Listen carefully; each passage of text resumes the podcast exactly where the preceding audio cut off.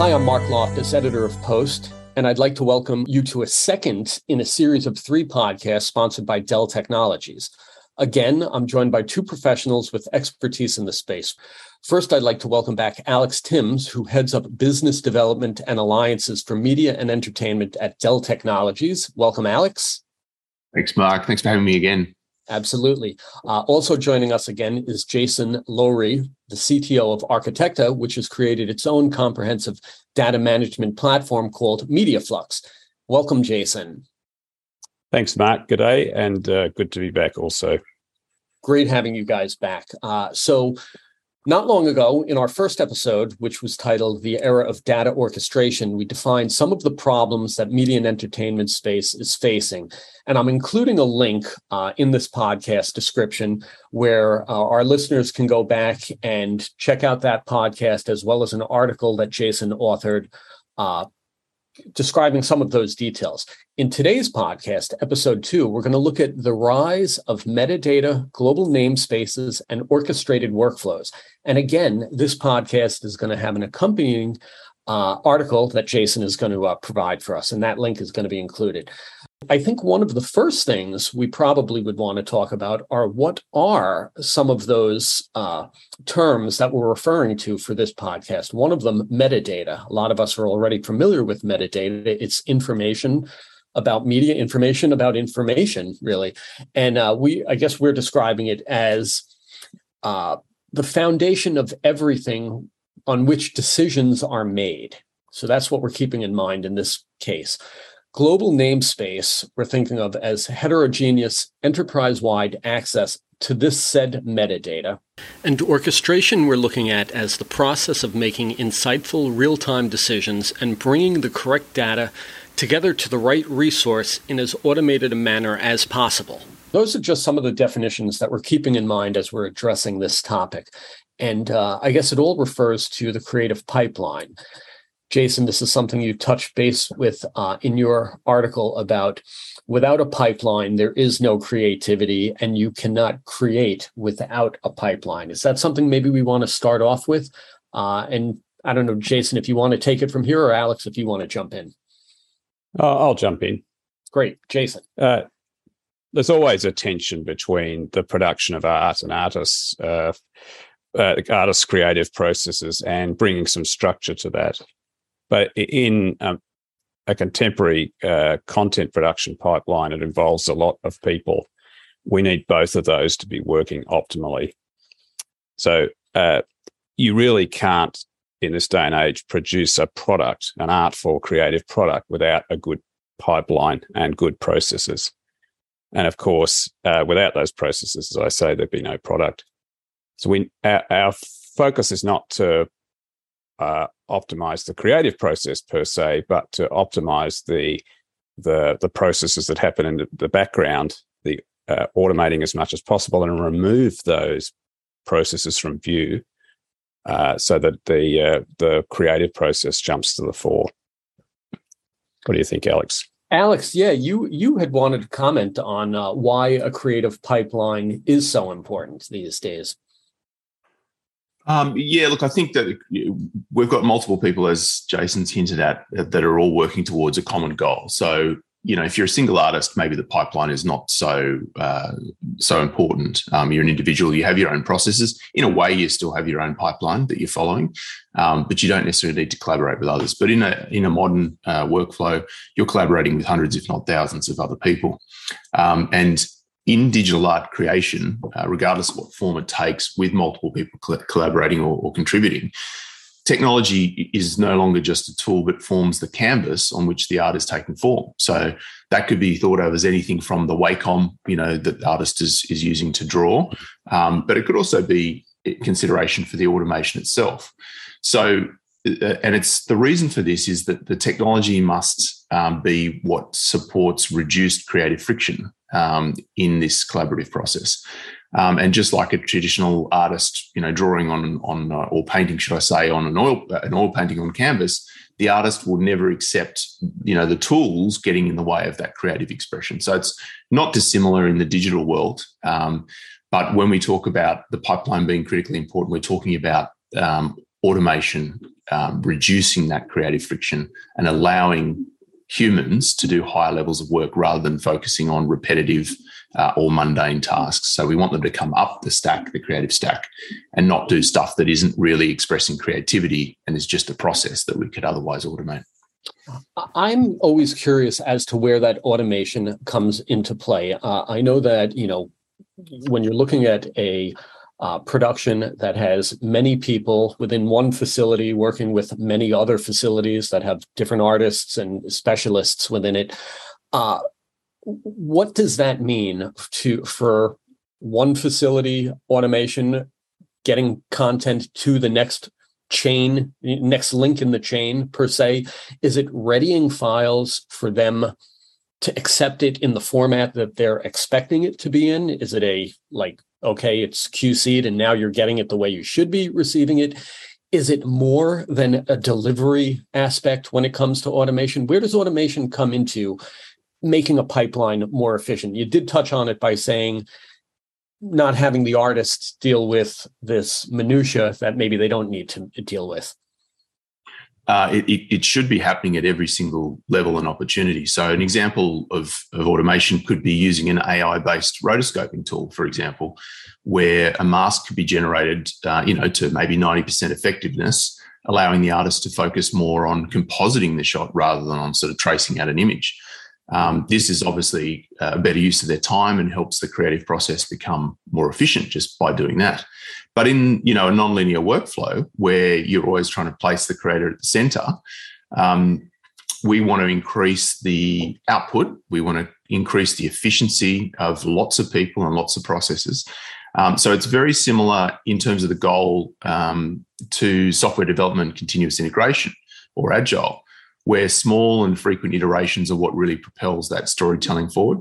So this automation more broadly could be a simple proxy generation process where you want to create uh, a different version of it to review in a in a theater. Um, it could be automatic scene building when an artist comes in in the morning to launch their uh, 3D application or applications. Uh, that is an automated process. They simply click on the department they're in, the version or the shop they're working on, and that will bring in all of those assets and build that scene so they can start working really rapidly rather than them manually spending, you know, it could be an hour for them to build that scene and bring all those assets in. So that's a really clear uh, way to improve efficiency. But you touched on this, and that ultimately, this is in this new world, particularly where we've got geo distributed, um, you know, processes and people. Um, this can be all the way through to the movement, protection, deprecation, and status management of data as it moves through the pipeline. And the pipeline is no longer thought of as something that exists within the brick walls of a building where everyone's in there together. The pipeline is global. Um, and so these automation processes have needed to become a lot more complex, a lot more agile, and a lot more performant. And of course, actually, as you as you transcend organizational boundaries, or it's maybe the same organization, as you as you move around the globe, you're now dealing with the speed of light and the people in different time zones. So we need to be able to hand off uh, from one site to another, and you need to keep track of where everything is uh, across the uh, that global space.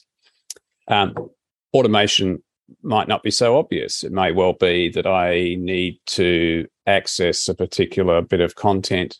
And as a consequence of doing that, contextually, the system needs to uh, automatically transmit associated content to me so that the next time I go to access it, it's, uh, it's accessible with low latency. We used to have, we've always had a requirement for uh, automation uh, in single sites. Uh, but as we start to expand to multiple sites, uh, that becomes even more pressing.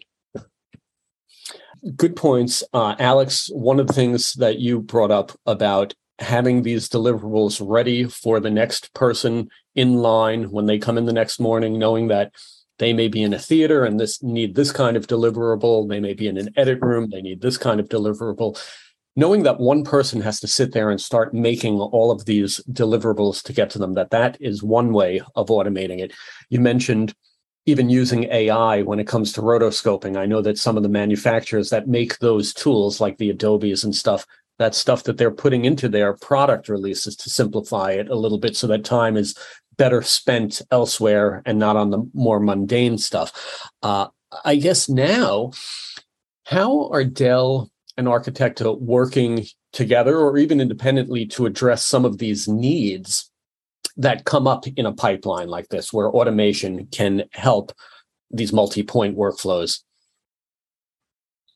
Well, the first thing is we are working together.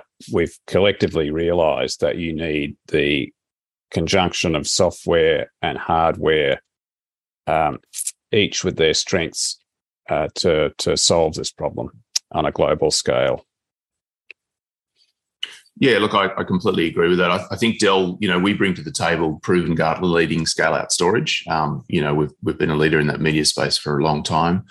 Um, Arcitecta in this uh, more modern world where we've got these geo-distributed um, pipelines, Arcitecta adds a layer of insight and orchestration capability that ultimately supports rapid decision making, um, advanced automation, and a much wider horizon of workflow options, um, all in a validated solution. Essentially, we're we're better together.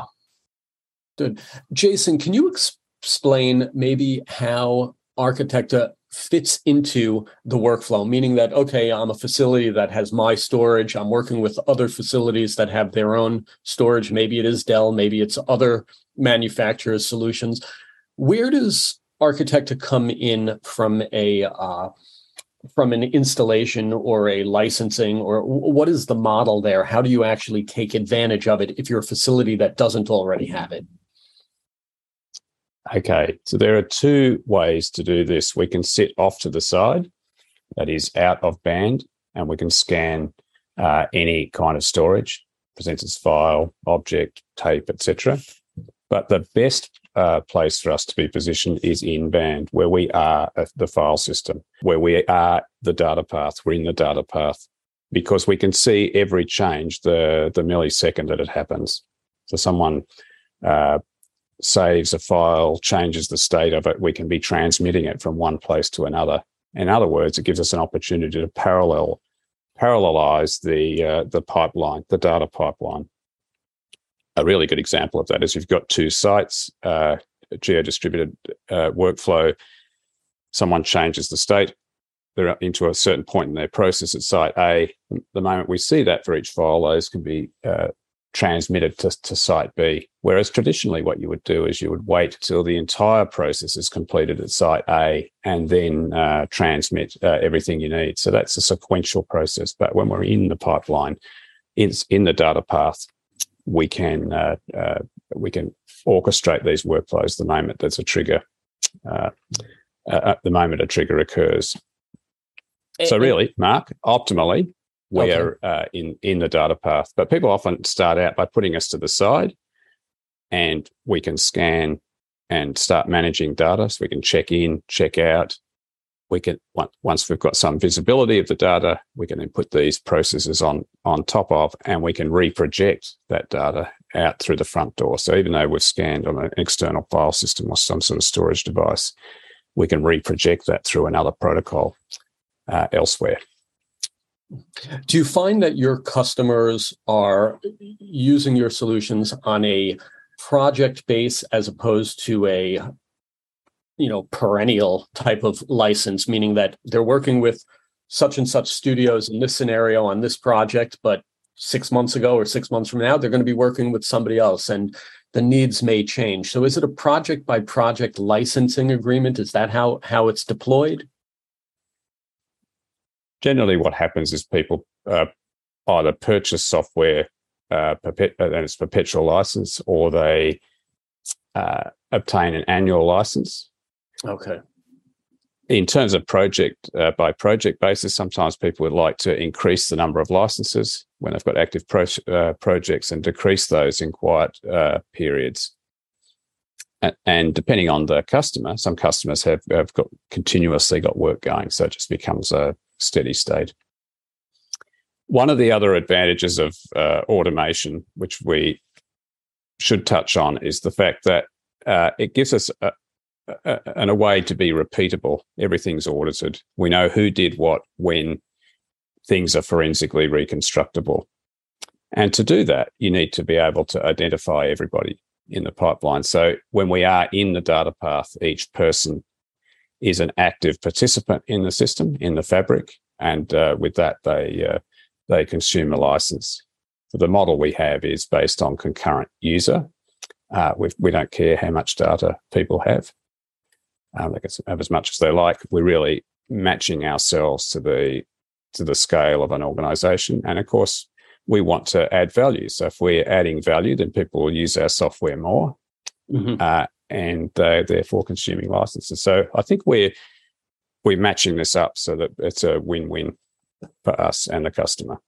The thing I don't know whether I've sort of raised it, but you know, certainly the you know my career at uh, Animal Logic, um, there were some really good examples of the importance of making things atomic and tracking dependency. So uh, the scale of that is is quite impressive. Where um, you know the Lego, looking at the Lego films, for example, the Lego Brick Library, um, known as LDD tool, was kind of was used to make the models, you know, in three dimensional space. But they Animal Logic were tracking down to the individual studs on each brick. So you'd sort of hmm. go, why would you want to go to that atomic level? Well, because the director might decide that he wants to change the use of that brick type and swap it out throughout the entire film to a different type, or the Lego Corporation may decide that they no longer want that brick used in that film. So, do you then have to get every artist to recreate every single shot, um, every single frame of the film, or do you just click a button and it automatically swaps that brick out? Well, you'd certainly want the latter, and that's that was a really good example of atomic automation where you want to break things down into the smallest possible parts, and it's the same. And that same sort of principle, I think, is extendable um, more broadly across pipelines uh, and a range of tools. But because it means that there are so many files and so many elements and so much information about that data that is required to uh, feasibly use this, that you need a very advanced system, you know, essentially a database. And I, the only other point I wanted to it's add all, is that, it's all metadata, of course, isn't it? yeah, absolutely. And and and realistically, you know, network file servers for, for the longest time uh, have been one of the most potent collaboration tools, and they still are. They're the most aligned tool for media creation workflows. Why? Because essentially they're a form of a database with the tree. You know, humans are able to, and processes for that matter, are able to share that information in on collaboration storage. But the limitations of that are such that you, you know you want to be able to go so much more granular um, with this, and so you really need to turn to really high performance databases and automation processes to be able to track that level of granularity. Um, so that would be the only other thing I think I'd, I'd, want to mention. Well, actually, if you look at a file system, we've traditionally embedded metadata in the file system by using the directory structure to give us some context, and we'll use we will name files in a certain way and with uh, uh, multiple bits of metadata stuck together to, to give us some context but it only gives you one degree of freedom. You've only got one way to slice that. But in a complex environment, we need to uh, be looking at this entire data space with lots of uh, slices and different perspectives from different people. So we need, we can't rely on just the simple directory uh, tree structure and file naming to encapsulate all the metadata we need to drive these complex processes. So that's exactly why you need the intersection of a file system and uh, and database. Uh, when those merge, you can have complex metadata that drives your pipelines, data pipelines, and you can uh, and you can use as much metadata as you like.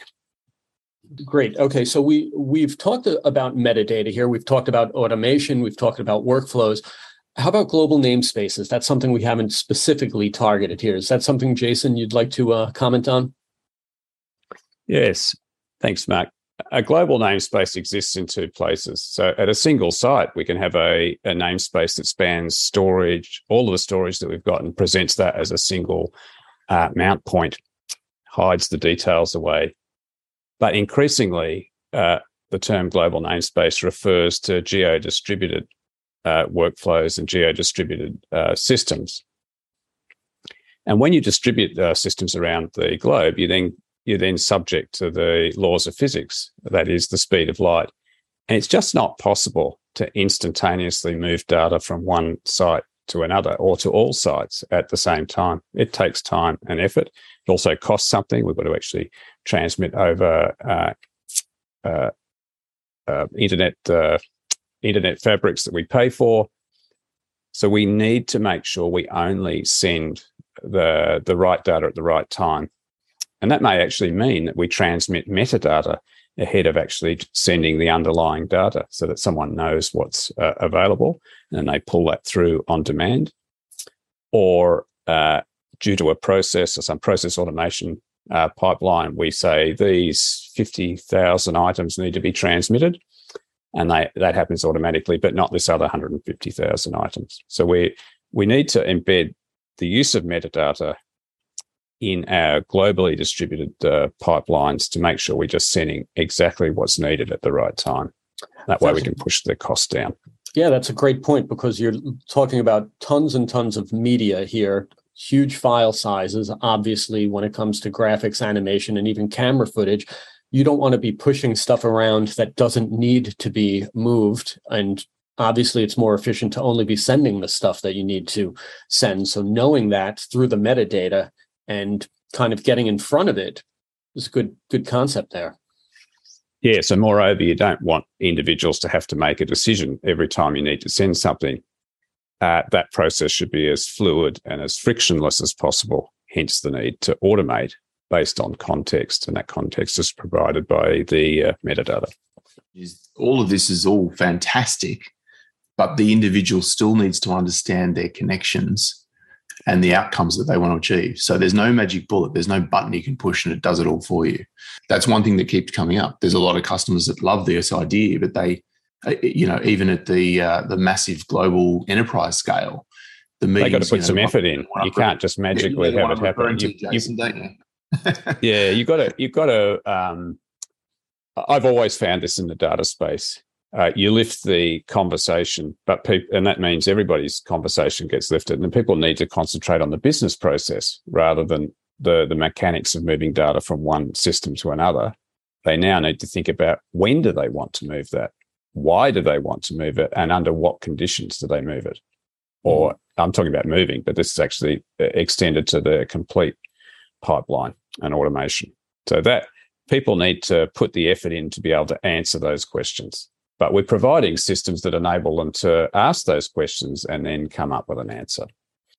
Exactly. It's allowing that thinking to come up the stack, uh, Mark. And so they're not focusing, they're not on the, the front line fighting fires. It allows them to actually come up the stack and focus on the actual business outcomes they want to achieve.